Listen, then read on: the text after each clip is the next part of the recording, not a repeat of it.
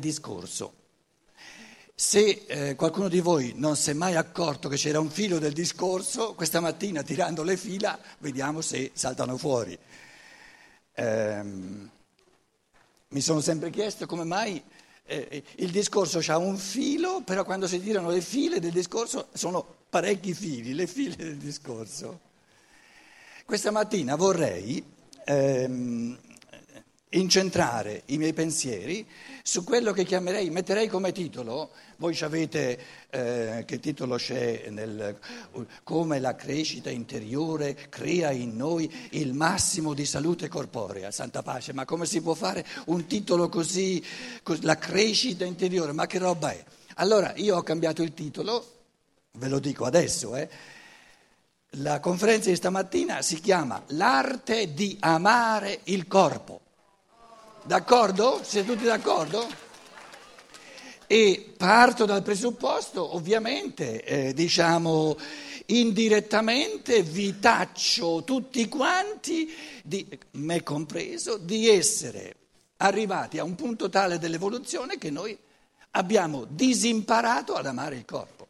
Io vedo nell'umanità, nell'umanità di oggi soltanto un profondissimo eh, come dire, disamore al corpo.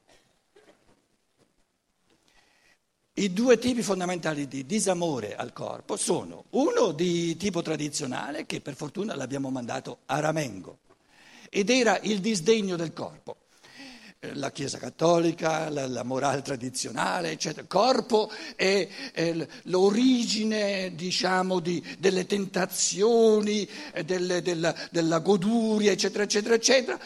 Tu eh, tratti in modo retto il tuo corpo se lo castighi, quindi questa ascesi, questo castigare il corpo, vi ricordate di quelle bellissime parole, per esempio la mortificazione della carne? Cose che io addirittura mi sono già dimenticato, meno male che me le ricordate. Al che è successa, è, è, diciamo, è emersa una umanità laica, una umanità ben pensante, una, un po' più intelligente e, e, e la, la reazione ci ha fatto andare un po' dall'altra parte e la reazione era, diceva, ma se noi in tempi di materialismo tutto quello che abbiamo è il corpo, lo spirito l'abbiamo già da parecchio tempo mandato a Ramengo. Poi la religione per un po' di tempo ha fatto come se l'uomo consistesse di anima, di corpo e di anima. Arriva la scienza naturale da, da, da 3, 4, 5 secoli e dicono l'anima, ma che è?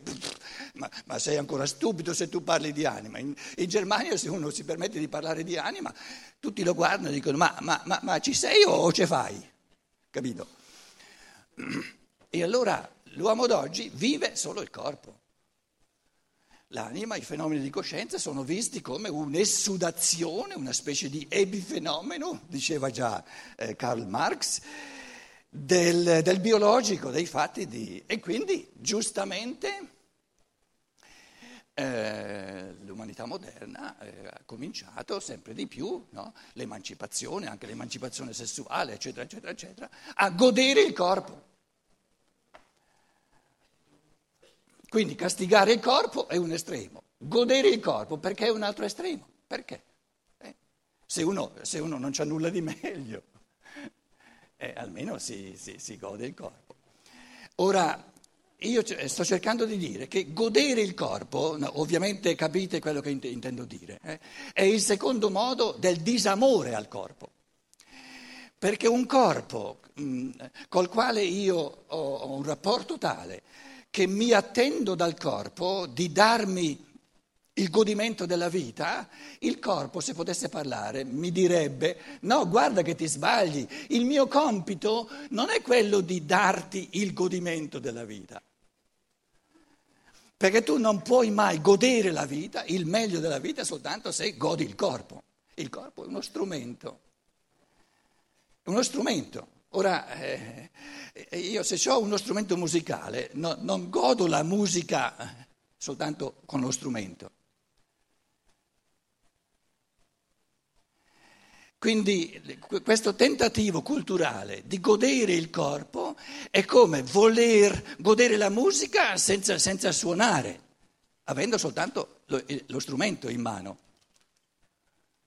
Invece, se io uso il corpo come strumento di cammini, di evoluzione del pensiero, di evoluzione della fantasia dell'amore, di evoluzione di, diciamo, di, di, di interessamento, di Einsatz eh, per il sociale, eccetera, eccetera, allora il corpo mi diventa strumento per le melodie dell'anima, per la luce, diciamo, il capire il mondo sempre più a fondo. Questo è il vero godimento. Quindi il corpo è lo strumento. Io vi dicevo, la, il massimo di amore al corpo è di portarlo al punto che non lo si nota. Non lo si nota, non me ne accorgo. Quando il corpo è tale eh, che io non me ne accorgo, è al massimo della sua perfezione. È lo strumento perfetto, così come il violino, la viola, il mandolino, eccetera. Eh, quando è che è perfetto come strumento? Quando non lo noto. Nel momento in cui c'è una steccata, nel momento in cui c'è uh, anche soltanto una, una, una saite, un, uh, una corda, eh, si, si, si, smolla un pochino, allora sono costretto a, a notare lo strumento. Quindi il corpo, l'amore vero al corpo, tra questi due estremi che ho cercato a modo mio di, di, di, di eh, delinearvi, è di portarlo al punto di uno strumento perfetto. E uno strumento è perfetto quando non si nota, diventa strumento e io mi concentro sulle melodie, su, sul godere la musica attraverso questo strumento. E la musica, le tre musiche che il corpo Oh, qui mi mettono a posto tutti i gessetti. Eh, devo, eh, il co- allora mettiamo, vi faccio co- qua, mettiamo qui stamattina il corpo. Eh, insomma, insomma, questo qui dovrebbe essere un corpo, vero? Ci, ci capiamo, eh? La testa è venuta fuori un po', ma non fa niente. Eh, ehm, allora, i, quali sono le melodie del corpo? I pensieri, i sentimenti, la parola ancora più bella in italiano per sentimenti, le emozioni, però le emozioni un po'... sentimenti, sentimenti, lasciamo sentimenti. Eh, i sentimenti più belli, adesso faccio una trafila e poi vediamo un pochino com'è. I sentimenti più belli sono quelli che ci entusiasmano a un punto tale che poi diventano volizioni. La volontà, volizioni. Diventano ideali e poi scrivo volizioni. Non trovo una parola migliore venendo dalla Germania, forse voi ne trovate una migliore. Comunque non si tratta di non si tratta di terminologia, e, però ci capiamo. Il più bello della vita, la, le melodie più belle, il godimento massimo della vita sta nel godere i pensieri, nel godere i sentimenti, i pensieri più belli che ci sono, i sentimenti più belli che ci sono, le volizioni, quindi gli ideali, le, diciamo, le pianificazioni, la, la, i progetti volizioni, progetti, mettiamoci progetti, progetti più belli che ci sono. E vi dicevo già ieri, così come il pensiero, il pensiero, il pensare, viene, viene diciamo, imbeccato dalla percezione, dal mondo esterno entra nel mondo interno, poi uno, due e tre è il mondo interno dell'uomo, e poi va all'esterno attraverso l'azione attraverso l'azione. Quindi il più bello della vita, il vero amore del corpo, lo dico a modo mio cercando questa mattina di cogliere elementi fondamentali, il vero amore del corpo sta nel renderlo uno strumento perfetto, così come, come si dice attonare, accordato, grazie, accordato così perfettamente che non lo, non lo, noto e mi godo. Il meglio della vita sono i pensieri più belli che ci sono, i sentimenti più belli che ci sono, gli ideali, le, i progetti più belli che ci sono. Quello è il godimento della vita. E se volete questa triplice interiorità, il mondo dei pensieri, ce n'è all'infinito ciò che l'uomo può pensare e godere i pensieri. Eh. Avete mai voi goduto pensieri? Una persona che non ha mai goduto un pensiero è un imbecille in assoluto non ha mai avuto pensieri, non, non, non, ha mai fatto l'esperienza di cosa significa avere un pensiero. Mannaggia, bello questo pensiero. Poi, se il pensiero è bello, no? Il pensiero che mi dice, per esempio, un momento, la scienza naturale eh, ci dà tanti pensieri sul mondo della materia. Cosa, cosa, sarebbe se il mio pensare, il mio processo di pensiero fosse capace di abbracciare pensando il senso di tutta l'evoluzione? I pensieri colgono il senso, cogliere, cogliere il senso, il senso, il significato. Allora, un pensiero, adesso eh, stiamo, stiamo, tirando le somme, quindi dico le cose in riassunto, poi ognuno le svolge a modo suo. Il pensiero che dice qual è il senso dell'evoluzione, in, in, che, tipo di, in che tipo di cammino sono immerso. E io vi chiedo, una, può il pensare umano, oh Roberto, come ti chiami te? Come ti chiami tu? Come ti chiami? Non ti spaventare, come ti chiami? Ga- Gabriele. Gabriele, guarda che è proibito fare concorrenza al relatore. Te ti sei portato via l'attenzione di tutta la gente e io ero sparito. Sei capace di star lì bello buono? Sei capace di star lì bello buono? Ma Gabriele, che lingua parli te? Italiano? Romano? Ok. Allora, dice, dice qua fammi, fammi, andare al sicuro prima che mi, prima che mi, che mi, che mi attacchi un'altra volta, fammi andare indietro del tutto. Allora, il pensiero che dice, ma io ho la possibilità, il, pensiero, il pensare umano ha la capacità di abbracciare il tutto, il senso complessivo dell'evoluzione. Il senso complessivo dell'evoluzione è una crescente, sempre più bella, sempre più conquidente libertà dell'uomo. Siamo in un'evoluzione verso una crescente, sempre più approfondentesi libertà dell'individuo. O uno che afferra un pensiero di questo tipo qui, un pensiero così vasto, se lo comprende veramente, ma lo trova così bello, gli viene voglia. Adesso, adesso voglio sminuzzarlo questo pensiero e vedere nel, nel, nel, quotidiano che cos'è che mi rende, pensiero, sono tutti pensieri, che cos'è che mi rende sempre più libero, allora lì vado bene, cos'è che mi rende sempre meno libero e lì vado male. Allora, un pensiero bello ci fa innamorare, dice è bello, è bello, è bello, è bello, è bello. Quindi, quindi, le forze del cuore, i sentimenti, qui c'è la testa per i pensieri, la testa, beh non c'è bisogno che lo scrivo, lo vedete no, che è la testa. Qui i sentimenti sono il cuore, mettiamoci un cuoricino, via. E poi le volizioni sono, sono gli arti, diciamo, le, le braccia, le, le, le, gambe, eccetera, per la, per la volontà. Quando un pensiero è bello, il cuore si innamora, diventa un ideale, diventa una... Eh, che, che differenza c'è tra un pensiero e un ideale? Un ideale è un pensiero intriso di amore. E quando un pensiero lo trovo bello e lo intrido di amore, questo amore è forza di volontà. Perché se io una cosa la amo, intendo dire, ah, mi viene voglia, mi viene la volontà di realizzarla.